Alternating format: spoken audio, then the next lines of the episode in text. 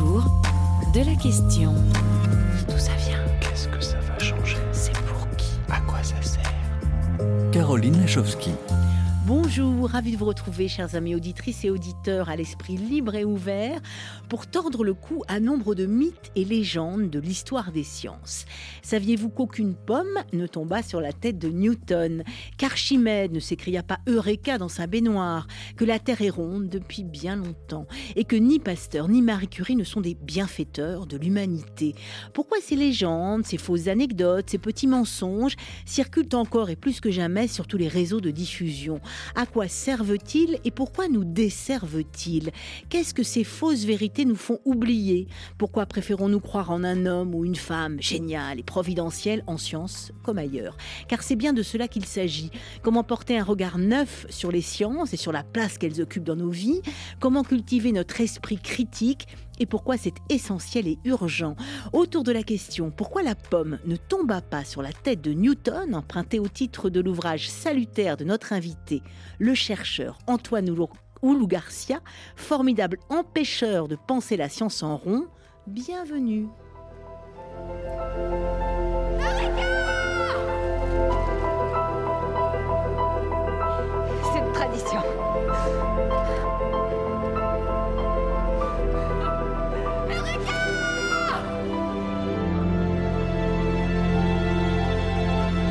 Extrait du film Interstellar ou comment Eureka s'est propagé jusqu'au dans l'espace intergalactique. Voilà entre autres ce que nous allons chercher à comprendre ensemble grâce à vous. Antoine Oulou Garcia, bonjour. Bonjour. Merci d'être en direct avec nous autour de votre tout dernier essai Et la pomme ne tomba pas sur Newton, paru aux éditions Albin Michel.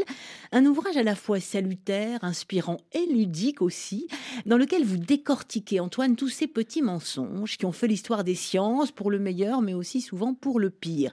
Précisons que vous êtes vous-même chercheur, mathématicien, spécialiste de l'histoire des mathématiques que vous partagez notamment sur votre chaîne YouTube arithmantique.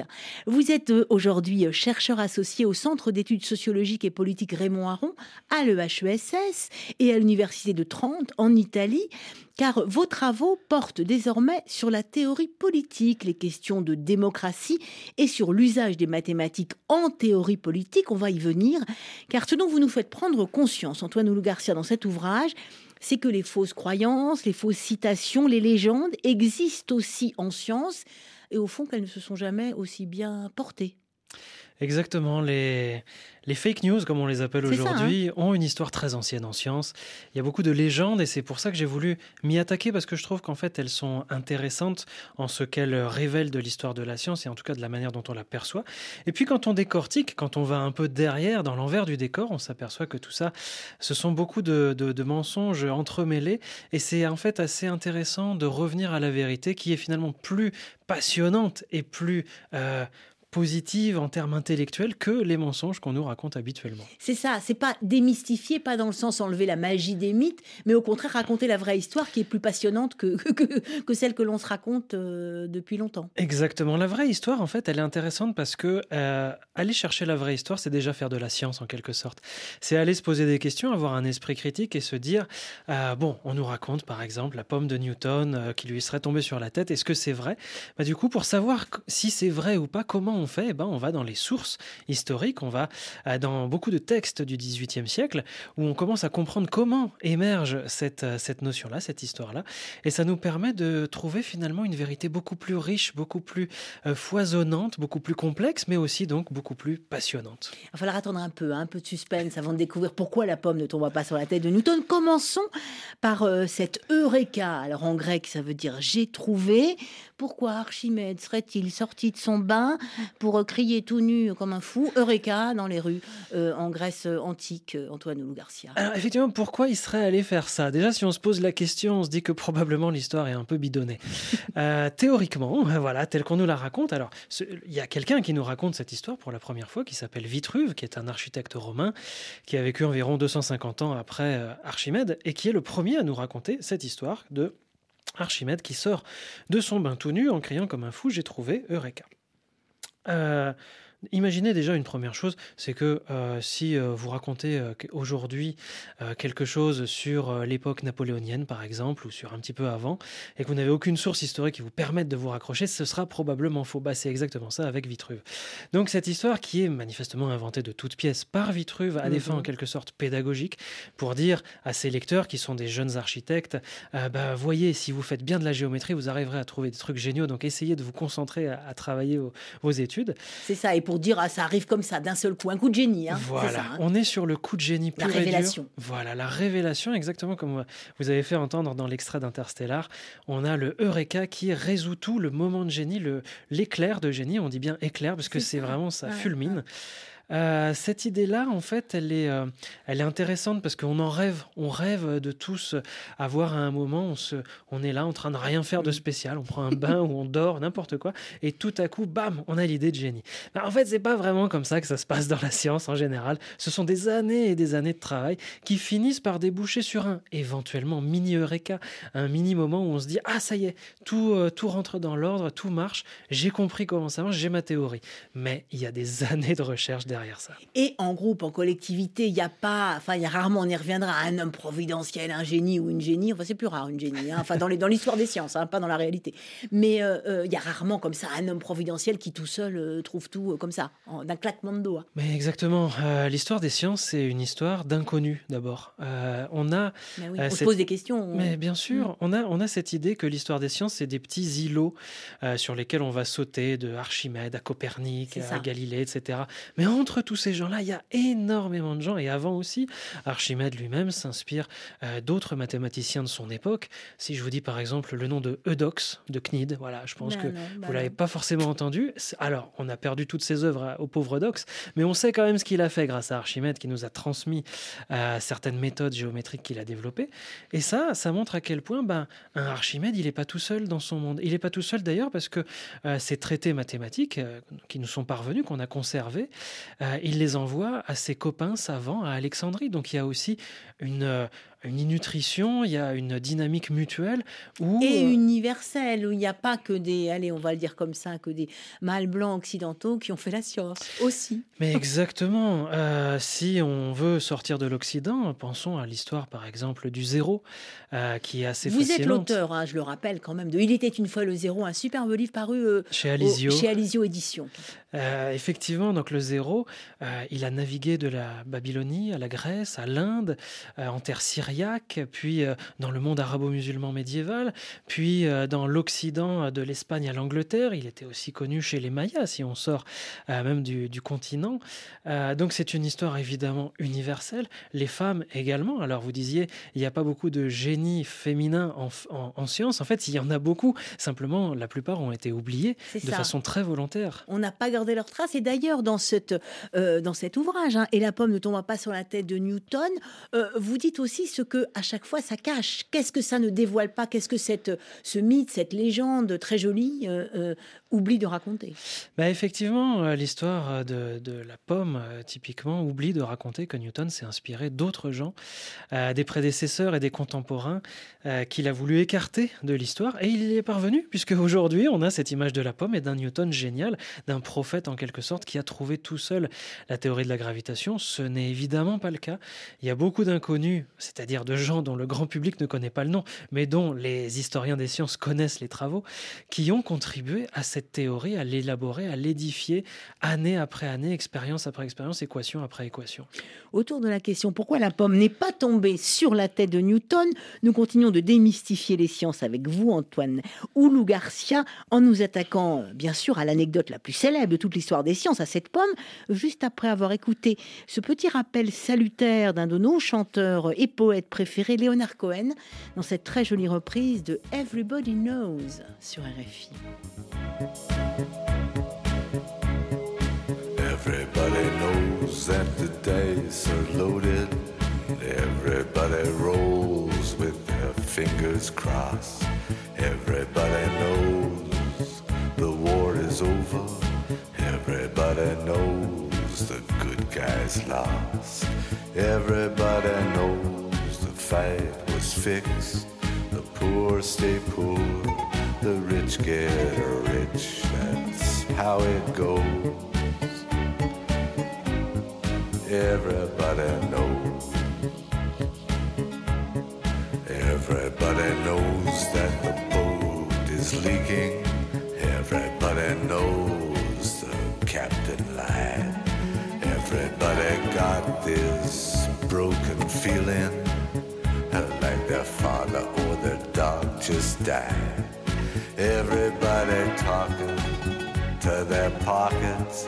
Everybody wants a box of chocolates and a long stem rose. Everybody knows.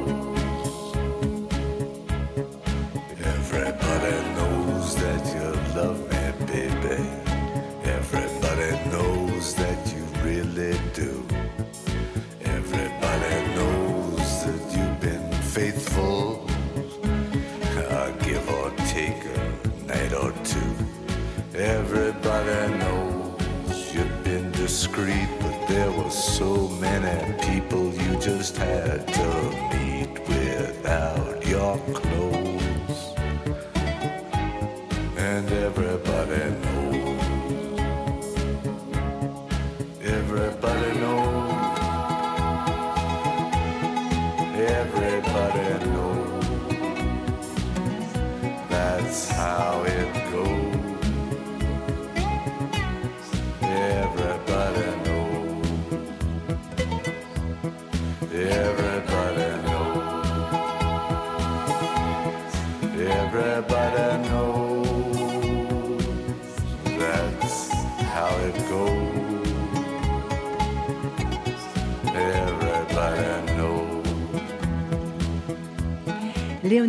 Et la chanteuse norvégienne Sigrid sur RFI. Everybody knows. Et ce n'est pas euh, parce que tout le monde croit savoir que c'est vrai, n'est-ce pas, Antoine Oulou Garcia Autour de la question, empruntée au titre de votre ouvrage Et la pomme ne tomba pas sur la tête de Newton, nous continuons de chercher les erreurs. Et elles sont légion dans les mythes et légendes de l'histoire des sciences. Un peu de suspense encore, avant de dévoiler pourquoi la pomme ne tomba pas sur la tête de Newton. Et surtout pourquoi on continue de croire qu'elle lui est bien tombée dessus? Je vous propose un nouvel éclairage. C'est celui d'un autre empêcheur de penser la science en rond. J'ai nommé Guillaume Lecointre, professeur au Muséum national d'histoire naturelle, qui ne ménage pas ses efforts pour démystifier le et les sciences du vivant. Dans toutes les histoires, d'ailleurs, pas que celles des sciences, dans toutes les histoires, il y a des, formulations qui parfois s'arrangent un peu avec euh, ce qu'on sait hein, de la réalité, enfin, ce qui a pu être la réalité. Là aussi, en histoire, l'erreur fait partie du, du jeu, hein, de l'amélioration des connaissances. Dans les petites erreurs dans l'histoire des sciences, bah, le darwinisme social n'est pas ce qu'on croit. Il a été inventé par un contemporain de Darwin, hein, euh, qui est Spencer. La, pomme n'est pas tombée sur la tête de Newton. Bah, Dar- Darwin n'a pas inventé le darwinisme social. Ne faisons pas dire à Darwin ce qu'il n'a jamais pensé, euh, Antoine Oulou Garcia. Effectivement, euh, c'est vrai que euh, Darwin n'a pas euh, développé d'ailleurs la théorie de l'évolution actuelle. hein, il faut aussi Mhm, préciser ça. sûr. Il y a un écart entre le darwinisme de Darwin et celui qui s'est transformé aujourd'hui. Il y a aussi un autre personnage qui est intéressant à citer, c'est Francis Galton, qui était Mhm. cousin de Darwin Mhm. et qui a développé, lui, l'eugénisme comme une vraie théorie très forte. C'est un darwinisme social. L'eugénisme, ça consiste à interdire à certaines personnes de se reproduire pour des raisons euh, qu'on estime valides. Alors évidemment, ça peut mener très loin. Ouais, Euh, ça, a- ça a mené et très loin hein, jusqu'au. XXe siècle, Bien absolument, sûr, dans les peut- pires des barbaries. On peut penser évidemment au nazisme, mais pas seulement. Il y a eu des lois eugénistes aux États-Unis, en France, etc., euh, où pour des raisons ou des autres, par exemple, le fait d'avoir euh, une personne alcoolique ou une personne dépressive pouvait mener à lui interdire de se reproduire. Alors comment on fait? Ben, On stérilisait les gens de façon forcée. C'est arrivé d'ailleurs euh, à des dizaines de milliers de femmes noires américaines Mhm. qu'on a stérilisées de force, c'est-à-dire sans qu'elles le sachent. Elles allaient à l'hôpital pour une certaine question. On considérait que vu qu'elles étaient noires, euh, suffisamment pauvres, eh bien on allait les stériliser, comme ça ça ferait du bien à la nation. D'où l'intérêt de remonter, de comprendre, de savoir d'où ça vient, qu'est-ce qu'on peut en tirer, et de finalement de retrouver la vérité, euh, euh, qu'elle soit bonne ou mauvaise à savoir, peu importe. C'est vraiment l'importance de ce qui est vrai, comment on en est arrivé là, et euh, en ne faisant pas tomber la pomme sur la tête de Newton. Alors on en vient bien sûr euh, à ce titre de votre ouvrage, Antoine Oulou Garcia. Euh, on va démystifier l'anecdote la plus célèbre de l'histoire des sciences qui est complètement fausse. C'est-à-dire que aucune pomme n'est jamais tombée sur la tête de Newton. Voilà, alors ça, effectivement, le fait qu'elle soit prétendument tombée sur sa tête, c'est très très très très faux. Le fait que Newton ait vu une pomme tomber par terre, c'est lui-même qui le raconte, mais ça aussi c'est faux. Et c'est ça qui est intéressant, c'est qu'on fait un mensonge sur un mensonge. Alors ce, qui s'est passé, c'est que Newton, euh, lorsqu'il avait 80 ans, a raconté à sa nièce qu'il a elle-même raconté à Voltaire ensuite. Mais c'est Voltaire, hein, le premier, qui aurait dit que la pomme était tombée sur la tête de Newton. dans un livre que Voltaire a écrit en anglais, ce qui n'est pas banal. Euh, effectivement, c'est Voltaire la première source, mais après, on a des sources un peu plus détaillées. Mhm. Euh, Donc, on y revient. Newton aurait raconté à 80 ans passés à sa petite nièce qu'une pomme lui était tombée sur la tête, et c'est comme ça qu'est née la théorie de la gravité. Euh, et voilà, c'est comme ça que Newton, lorsqu'il avait 20 ans, c'est-à-dire donc 60 ans avant. C'est-à-dire que Newton, mm. pendant 60 ans, a gardé le secret. Et puis tout d'un coup, il s'est dit, oh, bah, quand même, je vais la raconter, cette histoire. Bon, ça, c'est déjà... faire une petite légende. Voilà, on comprend bien que c'est faux. Euh, sinon, s'il avait vraiment vu euh, ça à 20 ans, il l'aurait raconté très rapidement. Bien sûr pour euh, être considéré comme le précurseur de la théorie. ça paraît évident qu'il aurait utilisé cet argument qu'il a fini par créer. Et en fait, voilà, ce qu'il nous raconte, c'est j'ai vu une pomme tomber dans le, jardin de ma mère et tout de suite, j'ai compris aussitôt que euh, les, corps tombaient vers le centre de la Terre. À partir de là, je me suis demandé comment ça se faisait que la Lune ne tombait pas sur la Terre, mais tournait autour, etc. Et très rapidement, j'ai euh, constitué la théorie de la gravitation. Alors là, je dis je pour dire Newton. En fait, c'est pas lui qui nous le raconte. On n'a pas de texte de Newton qui nous mhm. dise ça. C'est à la fois euh, par le canal de sa nièce et de Voltaire, et à la fois par le canal de ses disciples qui seront ensuite ses, ses biographes qu'on a cette histoire qui est entrée dans la légende. Et c'est vraiment une légende. Et le fait d'avoir en plus, c'est ça qui est assez rigolo, d'avoir ajouté l'idée que en fait la pomme lui était tombée sur la tête, chose que Newton n'a jamais dite, euh, parce que Newton ne voulait pas être retenu comme ridicule dans l'histoire, mais au contraire comme un génie. Je trouve ça intéressant parce que à la fois on a le côté un peu ah, Newton, quel génie, il a trouvé tout tout seul grâce à la pomme, et en même temps, oh bah les génies c'est quand même des gens qui sont un peu bébêtes. Il y a des pommes qui leur tombent sur la tête. Et puis d'un seul coup, Eureka justement, Eureka, on trouve un Eureka. Alors vous, vous nous expliquez donc ce que représente la pomme, mais aussi ce que la pomme nous fait oublier. Qu'est-ce qu'elle nous fait oublier Cette pomme qui est tombée miraculeusement sur la tête de Newton et qui lui a permis de tout, tout découvrir, tout seul. Voilà, c'est ça, tout seul surtout. Surtout tout seul. la pomme, elle nous fait oublier que Newton n'était pas tout seul. Euh, déjà, il y a des précurseurs au Moyen Âge. Hein. Euh, il y a même Aristote, si vous prenez dans l'Antiquité, qui, euh, qui a bien conscience que les objets tombent vers le centre de la Terre. Aristote savait que la Terre était, était ronde. on y reviendra, parce que la Terre est ronde depuis très très longtemps. Hein, Exactement. Voilà.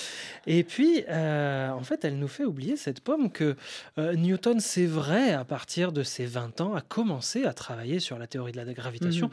qui avait déjà des prémices. Euh, Newton l'a parachevé, mais il ne l'a pas initié. Et, ce qui est intéressant aussi, c'est qu'en fait, Newton, bah, c'est un peu par une commande qu'il est arrivé à revenir sur, sur le travail concernant la gravitation bien plus tard, grâce notamment à Christian Huygens, le célèbre astronome. Euh, c'est parce qu'il y a une communauté scientifique mmh, autour de lui. Euh, y a, alors, il y a aussi un débat. Est-ce que Newton a vraiment trouvé ça euh, lui-même ou, bien, ou bien est-ce qu'il a emprunté en fait, les, les, idées de Robert Hooke, qui, qui s'en est plein d'ailleurs? Ce, que, ce que je trouve intéressant dans cette histoire, c'est pas de savoir si Newton ou Hooke a trouvé le premier l'idée. De toute façon, Newton l'a démontré le premier. Mmh, Hooke mmh, n'en avait pas les moyens mathématiques. Mais c'est surtout l'impact que cette polémique, parce que Hooke faisait partie de la Royal Society, euh, tout comme Newton.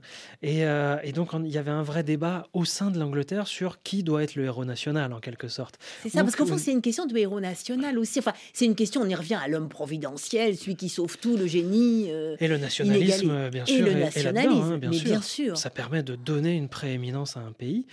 le truc qui me semble plus intéressant que de savoir qui est le vrai premier, parce qu'il n'y en a pas de vrai premier de toute mmh. façon, c'est une tradition scientifique qui se perpétue. Des sur les épaules des géants, des grands nains sur les épaules des géants. Exactement. La question qui me semble plus intéressante, c'est de voir en fait l'impact psychologique que cette euh, querelle a pu avoir sur Newton.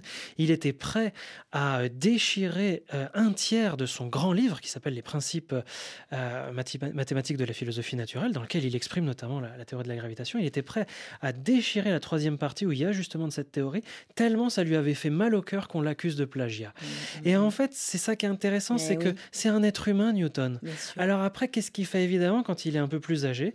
Bah, il invente cette histoire de Mmh, il pomme. brode. voilà, il Mmh. brode. Ça lui permet de, de faire la paix avec lui-même, avec cette querelle qui avait eu lieu quelques années avant.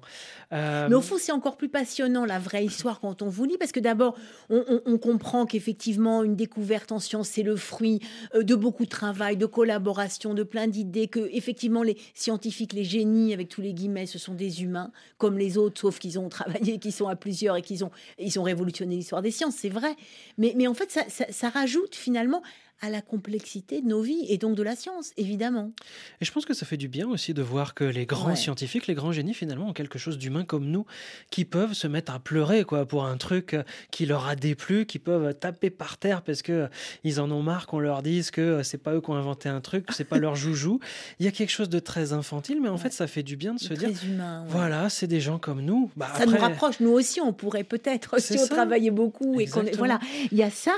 Et puis, mais alors, par contre, autour de ces légendes et de ces mythes, voilà, la pomme de Newton, c'est hallucinant. J'ai appris dans votre ouvrage que cette histoire, elle a même été emmenée jusque dans l'espace. C'est ça, euh, à bord de la navette Atlantis. euh, Ouais, c'est la c'est- pomme est tombée jusque dans l'espace. C'est quoi. ça, elle tombe très haut.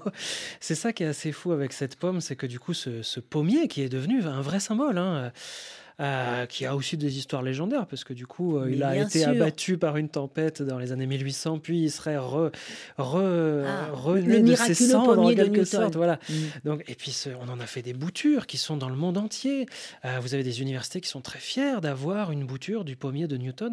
Le truc, c'est que, oui, alors. C'est pas très grave. C'est mais- pas grave en soi, mais ce, ce symbole, il est joli, ça nous parle, Ouais, ça nous ouais, motive, ouais. ça peut stimuler aussi des vocations. On peut se dire, oh, moi aussi je serais Newton, parce que voilà, ça, ça nous donne envie, ce, ce côté rêve, c'est très bien. Mais simplement, faut pas non plus se laisser avoir. C'est pas parce qu'on va regarder pendant deux heures le pommier de Newton qu'on va inventer une théorie. Faut Voilà, bosser. c'est ça. Et Voilà, c'est ça faut qu'on a bosser. Il faut à savoir que c'est un symbole, un très beau symbole, mais une histoire, Ouais. une histoire qu'on se raconte. Alors, vous avez cité Antoine Loulou Garcia, euh, Aristote, pour dire qu'il savait déjà que la Terre euh, était ronde. La Terre est ronde depuis, depuis bien longtemps. Un de vos chapitres s'intitule d'ailleurs, alors, La Terre est plate comme une orange. Vous auriez pu l'intituler La Terre ronde depuis bien longtemps, mais la Terre est plate comme une orange parce que vous revenez sur ce mythe, ou plutôt ce mensonge, selon lequel jusqu'au Moyen Âge, on pensait que la Terre était plate et qu'il aurait fallu attendre Christophe Colomb et la découverte, encore des guillemets, de l'Amérique, pour le découvrir. Une légende véhiculée jusque dans le film de Ridley Scott, 1492, Christophe Colomb, ou en anglais 1492, Conquest of Paradise, avec cette scène d'ouverture que vous citez d'ailleurs, Antoine Oulou Garcia, et qu'on écoute tout de suite. Il y a eu un temps où le Nouveau Monde n'existait pas. Le soleil se couchait à l'ouest, sur un océan où nul n'avait osé s'aventurer. Et au-delà, l'infini. Regarde, Maintenant, la moitié de la coque a disparu. bien. Et maintenant? Maintenant, je ne vois que le mât.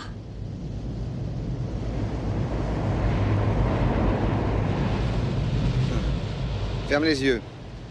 Et ne triche pas. Maintenant. Il s'est en allé. Qu'est-ce que tu en déduis?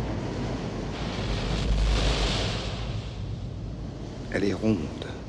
Comme ça.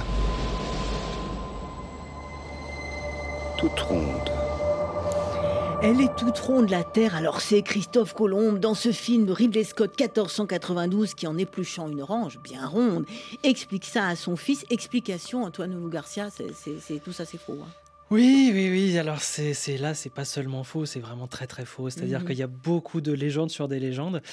Euh, alors la réalité, elle est simple, c'est que euh, depuis euh, Aristote et même un petit peu avant, on sait que la Terre est ronde. Il y a des arguments très scientifiques. Il suffit de regarder par exemple une éclipse hein, de lune. Mhm. On voit la forme ronde qui fait disparaître, qui fait disparaître la lune. C'est un argument très simple si les platistes entendent ça. C'est ça. Donc, il n'y a, pas de raison. Donc ça fait bien longtemps qu'on a compris que la Terre était on l'a ronde, compris, on l'a démontré aussi géométriquement parce que ça. on n'a pas besoin, ça c'est un truc aussi qu'il faut comprendre, on n'a pas besoin d'aller dans l'espace pour voir que la Terre est ronde. C'est ça qui est fort avec la science, c'est qu'on peut comprendre mathématiquement que la Terre est nécessairement ronde euh, pour que la cosmologie soit cohérente. Donc ça, c'est la, vraie histoire. Et au Moyen Âge, on savait très bien que la Terre était ronde. Vous avez par exemple des représentations de Charlemagne qui tient un globe euh, dans sa main avec une croix par-dessus. Bah, le globe, c'est la Terre. Hein. On sait que la Terre est ronde. Charlemagne, c'est les années, les années 800 plein cœur du Moyen Âge, ça fait très longtemps qu'on le sait, on l'a jamais oublié. Sauf que l'Église... Euh, voilà. Alors, c'est ça qui est un peu... Après, on entre dans une petite complexité, c'est que l'Église en tant qu'institution est OK pour dire que la Terre est ronde depuis toujours, hein, ça leur a jamais posé de problème. Euh, ni Copernic ni Galilée n'ont été euh, accusés pour ce discours-là sur la mmh, Terre mmh, mmh. ronde. Ça ne pose de problème à personne. Simplement, il y a un auteur chrétien de la fin de l'Antiquité qui s'appelle Lactance et qui, lui, s'est moqué des gens qui trouvaient pensaient que la Terre était ronde. Ils disaient, bah, c'est débile parce que si la Terre est ronde, ceux qui sont en bas, ils tombent. Donc évidemment, l'argument est un peu, un peu faible et un peu stupide, mais cet argument de Lactance, il a été euh, cité par Copernic. Euh, Copernic, qui donc, je rappelle, n'a pas démontré que la Terre est ronde, tout le monde le savait. Copernic a démontré une autre chose, c'est que la Terre tourne autour du Soleil et que c'est pas mhm. l'inverse. Euh, Copernic donc cite ce petit morceau de Lactance en disant oh là là, le pauvre Lactance, franchement, bon, il a fait des bons trucs, mais là, quand même, c'était pas, c'était pas génial. Et alors, vont commencer à sauter sur ce petit passage de Copernic des gens, dont Voltaire, qui va faire de Lactance le symbole de l'Église médiévale, c'est-à-dire l'Église obscurantiste, platiste, etc. Et ça, ça va être repris par un écrivain américain du 19e siècle qui s'appelle Irving Washington, qui va faire une biographie romancée de Christophe Colomb. Et là, tous les morceaux du puzzle vont s'aligner. Euh, Washington va dire Ok, et eh ben alors, vu que euh, Lactance, l'église euh, médiévale contre la terre ronde, et eh ben alors du coup, Christophe Colomb, fin du Moyen-Âge, qu'est-ce qui se passe? Hop, il va Dans sa tête, il comprend qu'elle est, qu'elle est, qu'elle est ronde, alors que tout le monde croyait qu'elle était plate, ce qui est faux. Ce qui est faux. Il va voir les théologiens de l'université de Salamanque, et les théologiens lui disent Oh, mais mon pauvre Christophe, qu'est-ce que tu nous racontes? La terre est plate, voyons. Ce qui est faux à nouveau, puisqu'il est effectivement, ça c'est vrai, il est allé voir les théologiens de l'Université de Salamanque à la demande d'Isabelle la catholique, euh, pour euh, tout simplement savoir si l'expédition était réaliste. Et les théologiens de l'Université de Salamanque lui ont dit Attends mon coco, tu as beaucoup sous-estimé la circonférence de la Terre. Quand on dit circonférence, ça veut dire qu'elle est ronde. Euh, ton voyage, il serait deux fois plus long que ce que tu as prévu, tu n'y arriveras jamais. Et ils avaient raison. Il n'est pas arrivé en Inde. Et non, il est arrivé ailleurs, en Amérique, enfin à Haïti, puis en Amérique. Et, euh, et effectivement, heureusement pour lui qu'il y avait tout ça à découvrir sur le chemin, parce que si l'Amérique n'avait pas existé comme continent, bah, il serait jamais allé au bout de son périple. Donc euh, voilà, les, là on a, on a plusieurs histoires fausses, et donc on a aujourd'hui cette idée selon laquelle, et Ridley Scott, voilà, de Christophe Colomb à Napoléon, aime bien jouer un peu avec l'histoire. Euh, mais, mais ça montre aussi, au fond, comment une fausse histoire ou une histoire retravaillée peut circuler et devenir une espèce de vérité. Nous, on a l'impression qu'on est vachement plus intelligent aujourd'hui parce qu'on a compris que la Terre était ronde, quoi qu'il y en a encore aujourd'hui qui nous disent qu'elle est plate, alors qu'on le savait depuis. Enfin, euh, c'est assez fort de café, si j'ose dire. Oui, mais c'est vrai, il y a un côté un peu méprisant qu'on a, nous, envers le passé. Euh, on se dit, bah, avec les, peu de moyens techniques qu'ils avaient, ils pouvaient pas comprendre tout ce qu'on sait aujourd'hui. Et c'est vrai qu'en plus, comme vous dites justement, on a des platistes aujourd'hui, donc on ne devrait pas vraiment faire les fiers par rapport au, passé. Euh, le Moyen Âge a développé une science extrêmement originale, extrêmement intelligente, et également une philosophie. On a tendance, je fais une parenthèse, mais à dire que le Moyen Âge euh, ne faisait pas de la philosophie, mais de la théologie, c'est tout à fait faux. Ce sont des rumeurs qui ont été colportées en fait dès la Renaissance par des savants pour se distinguer de leurs prédécesseurs. Et puis ensuite, ça a été accru euh, dans le siècle des Lumières où on s'est dit Ah, bah oui, franchement, le Moyen-Âge, c'était nul, c'était n'importe quoi, c'était des barbares et des sauvages. Nous, on est intelligents. Cet orgueil-là, il fait du mal parce qu'il fait aussi du mal quand on pense aux autres civilisations. Euh, il fait aussi du mal quand on pense euh, femmes contre les hommes. Il fait, il fait beaucoup de mal parce qu'en fait, on a tendance à opposer avec cet orgueil scientifique qui n'est pas justifié. On a tendance à opposer les gens alors que la réalité de l'histoire des sciences, ce sont des communications sur l'ensemble du globe, sur l'ensemble de la planète, au fil de l'histoire, au fil des siècles, par siècles interposés parfois et des manuscrits. Mais donc, qu'est-ce qu'on a à gagner, nous, à, garder? Parce que euh, c'est vrai que moi, je vous dis, les mythes, les légendes, c'est très bien, mais pourquoi est-ce qu'on conserve à ce point-là, jusqu'à aujourd'hui, tous ces mythes-là? Pourquoi est-ce qu'on n'explique pas? Ou pourquoi est-ce que ça ne passe pas? Euh, euh, parce qu'il faudrait aussi peut-être éduquer à la science, ou, dire comment ça marche et pourquoi euh, euh, les idées avancent, évoluent. Il y a des révolutions scientifiques, mais c'est pas non plus euh, une pomme qui tombe sur la tête. Alors effectivement, pourquoi on y croit toujours à ce point-là? Bah, Parce que ça nous parle, ça nous plaît. C'est vrai que imaginer une situation cocasse comme la baignoire d'Archimède, la pomme de Newton, Galilée en haut de la tour de Pise, etc. Ah oui, ça aussi c'est faux. Galilée n'a jamais, n'est jamais même monté en haut de la tour de Pise. Voilà, Galilée, peut-être par tourisme, hein, ça c'est possible, mais en tout cas pas pour faire une expérience scientifique. Euh, non, ce qui est intéressant dans ces, dans, dans, ces légendes-là, c'est que elles nous parlent, elles nous séduisent. Elles nous séduisent comme le chant des sirènes, c'est-à-dire que c'est, oui, c'est agréable à penser, ça nous fait plaisir. On a l'image d'un prophète, on a l'image d'un coup d'éclat génial, et ça nous parle. Oui, mais le problème, c'est que ça donne une mauvaise image de la science. Alors ça peut faire naître des vocations. En ce sens, c'est pas forcément inutile. Par contre, il faut très vite prendre conscience qu'il y a une réalité derrière ça. Il y a une réalité historique et scientifique derrière ces légendes. Le problème, c'est que beaucoup d'ouvrages, d'émissions, etc., euh, de vulgarisation ont tendance à répéter et à colporter ça. Oui, c'est plus facile. C'est plus facile. Alors, il y a, d'une part, c'est plus facile à raconter que la vérité. Parce que la vérité historique, euh, bah déjà, ça demande d'entrer un peu dans le contexte intellectuel d'une époque, etc., de comprendre qu'il y a des manuscrits, qu'il y a des textes qu'on a perdus, d'autres qui nous révèlent des choses, etc. Donc, c'est plus compliqué à raconter. C'est aussi plus compliqué à travailler. Donc, il y a aussi une paresse euh, de la part de certaines personnes qui veulent vulgariser, mais qui vont du coup répéter des légendes. Il y, a, vraiment des livres qui vous disent que Thalès a inventé le théorème qui porte son nom, que Pythagore a inventé le théorème qui porte son nom. Et vous nous confirmez en tant que mathématicien, c'est faux. Bien sûr, ce sont des choses qui existaient déjà en Égypte et à Babylone. Et le, plus intéressant dans ça, c'est que Pythagore et Thalès eux-mêmes, qui sont des personnages historiques, euh, ne considéraient pas avoir inventé le moindre théorème. Ils ont rapporté des connaissances mmh, mmh, mmh. d'Égypte et de Babylone via l'Égypte, mais ils ne se sont jamais attribués de tels théorèmes.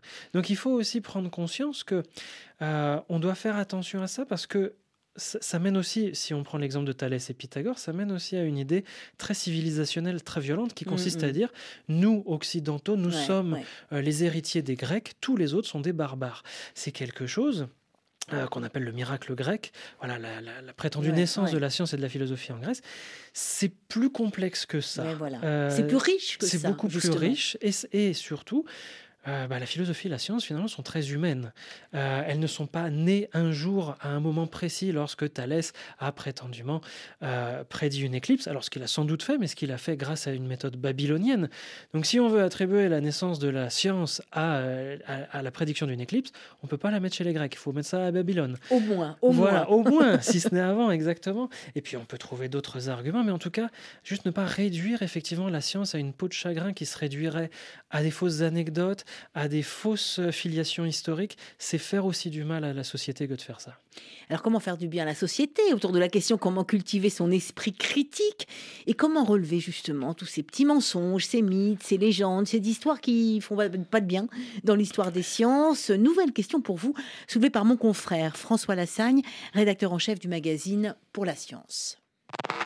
Comment fait-on aujourd'hui, euh, alors que l'accès à la documentation relevant de l'histoire des sciences est abondante, comment on fait aujourd'hui pour détecter ce qui a le parfum d'une erreur, ce qui euh, pourrait euh, a priori être remis en question et mériterait d'être investigué à nouveau? L'histoire des sciences a ceci de caractéristiques en apparence quand on la regarde de loin d'être assez statique. Euh, les choses sont posées, euh, c'est cumulatif. Mais en réalité, quand on travaille avec des historiens des sciences qui font un métier tous les jours, euh, qui ne s'arrêtent pas, il y a toujours des, des, questions nouvelles à poser, des certitudes qui n'en sont plus, des moments qu'on croyait compris, en fait, qui se révèlent avoir été joués autrement. Donc, comment vous faites pour vous dire, tiens, euh, ce moment, ces acteurs-là, sur tel sujet d'histoire des mathématiques, par exemple, peut-être bien que c'est pas aussi simple et il faudrait que je regarde ça de près. Comment vous détectez le petit bruit de ce qui ne va pas dans l'histoire? Votre réponse, Antoine Oulou Garcia, comment faites-vous? C'est une très belle question. Effectivement, c'est euh, ce que j'ai été amené à faire pour ce livre, mais c'est ce mhm. que je suis amené à faire aussi dans mon métier de chercheur au quotidien.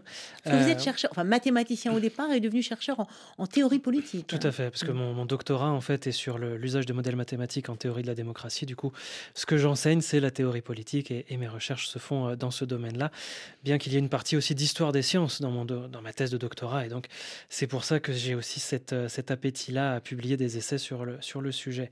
Comment on fait? Bah, Déjà, c'est vrai qu'il il disait justement le mot parfum. oui, on flaire, on flaire déjà un peu les choses parce que quand c'est trop parfait l'histoire, trop joli, trop beau, oui, trop, trop romancé, bah, un roman c'est pas vrai, c'est de la littérature. Et quand c'est trop romancé, on se dit ah tiens c'est bizarre. Alors ce qu'on fait à partir de cette intuition, alors je, précise juste, c'est que cette intuition-là, on peut l'avoir sur certains, sur certains trucs et pas sur d'autres.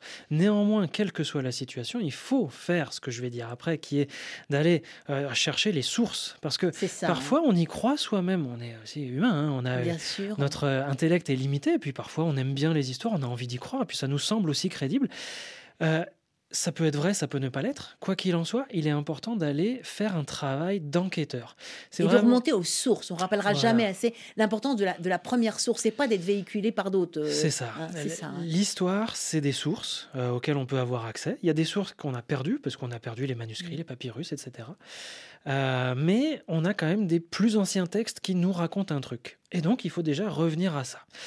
Une fois qu'on revient à ça, on peut essayer de comprendre comment ce texte a été écrit. Est-ce qu'il est crédible par rapport à une réalité historique précédente? Est-ce que, comme je le disais tout à l'heure dans le cas de Vitruve euh, ou des biographes de Pythagore, par exemple, euh, on a une perspective hagiographique, on idéalise, on sait volontairement qu'on va raconter un truc pas vrai, parce que le mhm. problème, c'est que la notion d'historicité a évolué entre l'Antiquité et aujourd'hui. Dans l'Antiquité, l'histoire, elle était tournée vers l'avenir, c'est-à-dire qu'on racontait des trucs sur le passé dont on pouvait parfois savoir qu'ils étaient faux. Euh, par exemple, pour porter, oui, voilà, pour porter un message, par exemple, Thucydide, dans la guerre du Péloponnèse, là, on n'est vraiment pas dans de la science, on est dans de l'histoire pure. Il invente parfois des personnages pour euh, ne pas avoir une myriade de personnages qui sont de telle parti politique, mais les résumer en un seul. Et donc, il va reconstruire le discours tel qu'il aurait pu être dit, parce que ça aurait été joli comme ça. Mais évidemment, ce ne sont pas les propos euh, pris au micro. Ce, n'était pas ça l'histoire. Et puis, la euh, science est, aussi, alors, elle n'est pas relative, mais selon les époques et selon les découvertes, on met d'autres maillons en place qui font que on peut regarder l'histoire euh, autrement. Oui, exactement. L'histoire change de perspective, l'histoire se réécrit, ça fait partie de son ADN et c'est bien normal, parce qu'elle se réécrit aussi en perspective de nos problématiques contemporaine. Et puis, il y a, des, il y a des, des, découvertes scientifiques qui ont été faites à un certain moment, qui sont tombées dans l'oubli. Je pense par exemple, on parlait tout à l'heure de Copernic. Eh bien, avant Copernic, 1800 ans avant Copernic, il y avait Aristarque de Samos qui euh, avait géométriquement démontré qu'il était plus cohérent que ce soit la Terre qui tourne autour du Soleil et non pas mmh. l'inverse. Sauf que euh, les, les, textes ont peu à peu été perdus. Ils n'ont pas été compris par les contemporains parfois, et euh, il a fallu attendre euh, Copernic pour remettre un peu de l'ordre dans cette affaire. On a perdu un peu de temps, mais néanmoins, on a réussi à avancer. Donc l'histoire, c'est aussi ça, c'est de mettre en perspective des recherches. Copernic savait que Aristarque existait et qu'il avait fait ces travaux-là. Mmh, mmh, mmh, Donc c'est aussi comprendre comment... N'effaçons pas, n'effaçons pas euh, les femmes, les anciens, euh, ceux qui ne sont pas occidentaux de l'histoire des sciences, parce qu'il y a ça aussi hein, dans le message que vous, que vous portez, Antoine Oulou Garcia, autour de la question comment développer une vraie culture euh, scientifique et critique qui soit véritablement universelle. Alors on a parlé de Newton, on a parlé de Pythagore, on va un peu les retrouver tous les deux dans votre choix musical, à la fois musical et mathématique d'ailleurs. Somewhere Over the Rainbow. Oui, oui, les questions d'arc-en-ciel et les couleurs de l'arc-en-ciel, interprété en live par Mélodie Gardot. C'est sur RFI tout de suite, juste pour le plaisir, mais pas que. Vous nous direz pourquoi ensuite.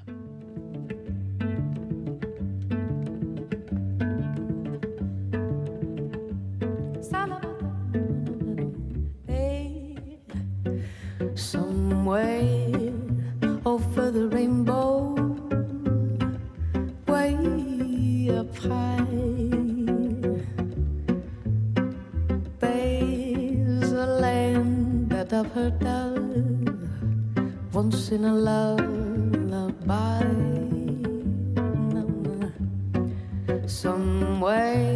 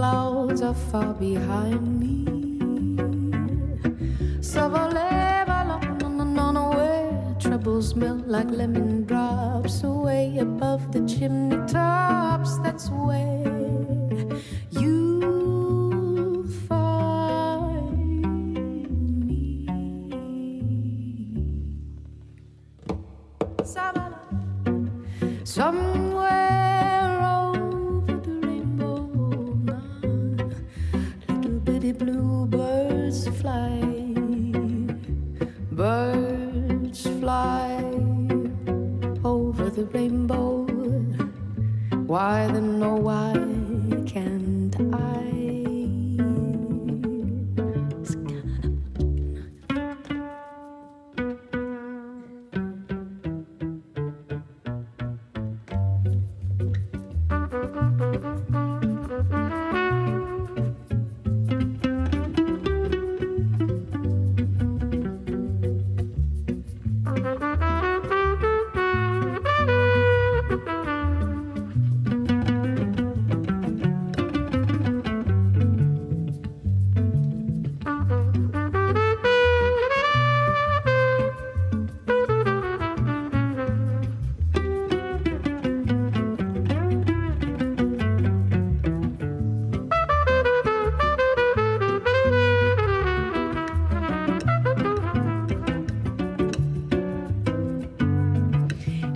sur RTL cette superbe version acoustique de Mélodie Gardot, Somewhere Over the Rainbow. Nous sommes bien sur RFI et c'est votre choix musical, cher Antoine Oulou Garcia. Alors pourquoi nous parler des couleurs de l'arc-en-ciel, des sept couleurs de l'arc-en-ciel dans votre ouvrage Et la pomme ne tomba pas sur la tête de Newton c'est, euh, c'est disons, une- un mensonge qui me plaît beaucoup parce que euh, il révèle quelque chose de la psychologie des scientifiques. Donc, Le mensonge, c'est que les sept couleurs de l'arc-en-ciel ont été découvertes par Newton et avant par. Pythagore. En fait, ce, En fait, ce qui se passe, c'est que Pythagore et, et disons ses disciples ont fait une théorie de la musique dans laquelle il y a sept notes dans l'octave. C'est exactement ce qu'on a encore aujourd'hui. Hein, Do, Ré, Mi, euh, Fa, Sol, La, Si, ça fait sept. Et, et il se trouve que complètement euh, de façon déconnectée, Newton étudie euh, l'arc-en-ciel parce qu'il étudie l'optique. Et, euh, et donc il fait passer un rayon de lumière par un prisme, il projette ensuite ce que ça donne sur un mur, et il s'aperçoit qu'effectivement bon, bah, le, prisme dévie la, lumière et, permet de faire apparaître les couleurs de l'arc-en-ciel. Alors Newton se pose la question, bah, il y a combien de couleurs? Et Newton, il n'a pas de réponse à ça. Parce que c'est pas si simple déjà, il y, a- y y a des nuances qui sont quand même Bien assez sûr. proches l'une de l'autre, donc c'est pas hyper facile de compter le nombre de couleurs. Alors de fait, en réalité, il y en a une infinité, hein. il y a tout le, Mais oui, il y a tout, le spectre. tout le spectre est exactement de la couleur. Mais Newton, euh, dire il y a une infinité de couleurs, c'est un peu bizarre comme réponse, il veut quand même un chiffre. Et vu qu'il n'a pas de, de manière de se raccrocher à quelque chose pour savoir le nombre qu'il y a, eh bien il va se raccrocher à la théorie de la musique, justement héritée de Pythagore, dans laquelle il y a sept notes. Et il va se dire, bah, bah, puisqu'il y a sept notes dans la théorie du son, et ben on va faire pareil, il y aura sept couleurs dans l'arc-en-ciel. il n'y a rien de magique là-dedans. hein. Le chiffre 7 n'est pas magique. Le chiffre Z n'est absolument pas magique. Alors il se trouve que on l'aime bien, on a On tendance. bien, hein. Après il y a les le- mathématiciens l'aiment bien aussi. voilà, après il y a 3 aussi, il y a 10, ça dépend aussi des époques, hein, il y a des modes, hein, tout Bien sûr. simplement. Mais euh, en général, l'arc-en-ciel, quand on voit dans l'histoire de l'art, il avait plutôt 4-5 couleurs. 7, c'est vraiment dur à voir. hein. Si vous allez regarder dehors un arc-en-ciel quand il y a un Ouais, petit peu de ouais, pluie, ouais. c'est vraiment pas facile d'en compter 7. Et bien pour autant, Newton a voulu faire rentrer euh, cette, euh, cette, entre guillemets, méta-théorie dans la réalité.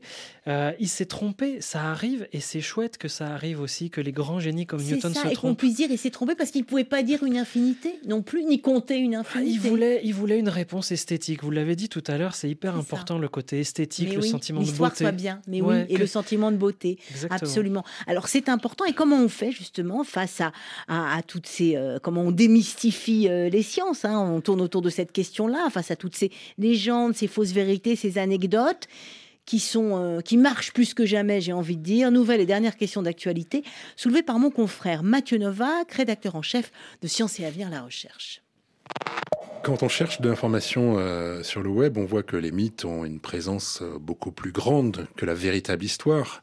Or, on sait maintenant que les outils euh, d'intelligence artificielle générative comme ChatGPT vont chercher sur la masse de données qui est sur le web. Il va y avoir forcément un effet de renforcement et d'entretien de ces mythes. Est-ce que vous pensez que la véritable histoire, le débunkage, est vraiment menacé? Qu'en pensez-vous, euh, Antoine Lou Garcia? Parce que la question se pose. hein. On véhicule, et puis alors c'est, alors je parle même pas de ces euh, intelligences euh, artificielles, mais simplement en cherchant sur le net, on va retomber sur les mêmes mythes toujours. Oui, oui, l'intelligence artificielle ou l'intelligence humaine, peu Mais importe, voilà. les mythes sont là, effectivement. Et ont Euh, leur utilité aussi. hein. Et on Mais leur faut savoir que c'est des mythes. Mais voilà, il faut avoir une prise de conscience quand même que c'est des mythes, un, un recul critique. Euh, bien sûr que la question, elle est légitime, on peut, ça peut faire peur. Le débunkage, non, je pense qu'il n'est pas menacé néanmoins, parce que, premièrement, il y a des gens qu'on appelle les chercheurs qui sont là pour essayer de travailler Mm, là-dessus. Euh, et donc, euh, le fait qu'ils puissent faire leur travail dans des bonnes conditions, c'est important parce que ça permet aussi de construire une société fondée sur la rationalité. On en a besoin, euh, Mm, une on heure en des, a besoin. des fake news et, et- et de diverses dérives. Et pas sur un homme fort, providentiel et génial. Euh, femme, Exactement. hein. On ne cite personne, hein, Non, mais, je pense qu'on s'est compris. Euh, effectivement, la, la- la démocratie et la science ont ça en commun, d'être fondées sur le collectif et non pas sur le prophète individuel. Et comment, euh, comment on peut lutter contre ce, ce problème de, du foisonnement des mythes sur Internet bah, il y a quand même la possibilité euh, d'accéder aux sources. Il y a Gallica, par exemple, le site de la BNF qui permet La bibliothèque de la, de la Bibliothèque euh, nationale de France, qui est extraordinaire, accessible Exactement. à tous et toutes. gratuitement. ouais, ouais. euh, Et en- avec des, des trésors, des documents magnifiques. Tout à fait. On peut se. Moi, j'ai eu l'occasion, euh, par exemple, pour mon chapitre sur Marie Curie, j'ai eu l'occasion d'aller chercher beaucoup de documentation journalistique de l'époque pour voir comment Marie Curie était perçue par ses contemporains. Parce que Marie Curie, alors c'est pas la seule star féminine de la science, c'est pas elle qui a ouvert la porte. Elle a dû se battre comme une terriblement pour arriver à être entendue, même pour, euh, enfin voilà. Et ensuite, euh, elle a pas spécialement ouvert la porte aux autres femmes de science. C'est même l'arbre qui cache la forêt. hein, si Eh oui, oui, oui, c'est assez On a terrible. à peine le temps pour son histoire, mais bon. En, en- en deux mots, Marie Curie, effectivement, il y avait des femmes scientifiques avant elle, il y en a eu après elle. Simplement, l'image de Marie Curie a été utilisée par des hommes scientifiques pour dire aux femmes qui voulaient postuler à des postes de recherche ou d'enseignement universitaire, eh bien, puisqu'une femme a eu deux prix Nobel, eh bien, toi aussi, euh, tu dois être du niveau de Marie Curie. Euh, C'est une chose qu'on n'a jamais dit aux hommes. On n'a jamais sûr. dit, ah, tu veux faire de la recherche en physique, sois du niveau d'Einstein et tu reviens me voir. voilà. Et donc, ça a créé une vague de burn-out, malheureusement, chez les femmes scientifiques américaines dans les années 20, 30, 40. Ce qu'on ne sait pas assez et qu'on peut découvrir dans votre ouvrage, Antoine Oulou Garcia et la pomme ne tomba pas sur la tête de Newton. Alors j'ai envie de dire que c'est effectivement instructif, passionnant, très riche, assez ludique aussi, parce qu'on s'amuse quand même à remonter là-dessus. Donc je vous remercie infiniment d'être venu euh, en direct partager ces, tous ces petits mensonges ou gros mensonges de l'histoire des sciences et nous inciter à cultiver notre esprit critique. On n'en aura jamais assez. Et on vous propose de revenir quand vous voulez pour continuer à nous empêcher de, de penser en rond. Avec hein. plaisir.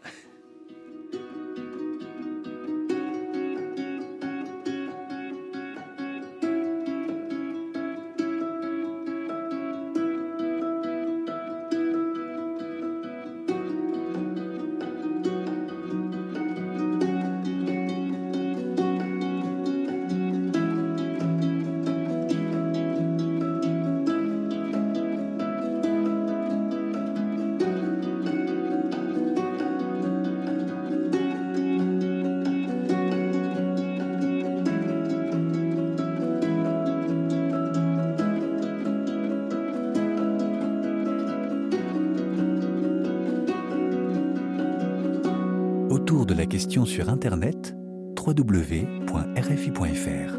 Autour de la question, c'est fini pour aujourd'hui, enfin presque. On n'a pas cité euh, euh, Antoine Oulou Garcia, votre précédent ouvrage. Il était une fois le zéro chez Alizio Science. Alors j'en profite pour le faire.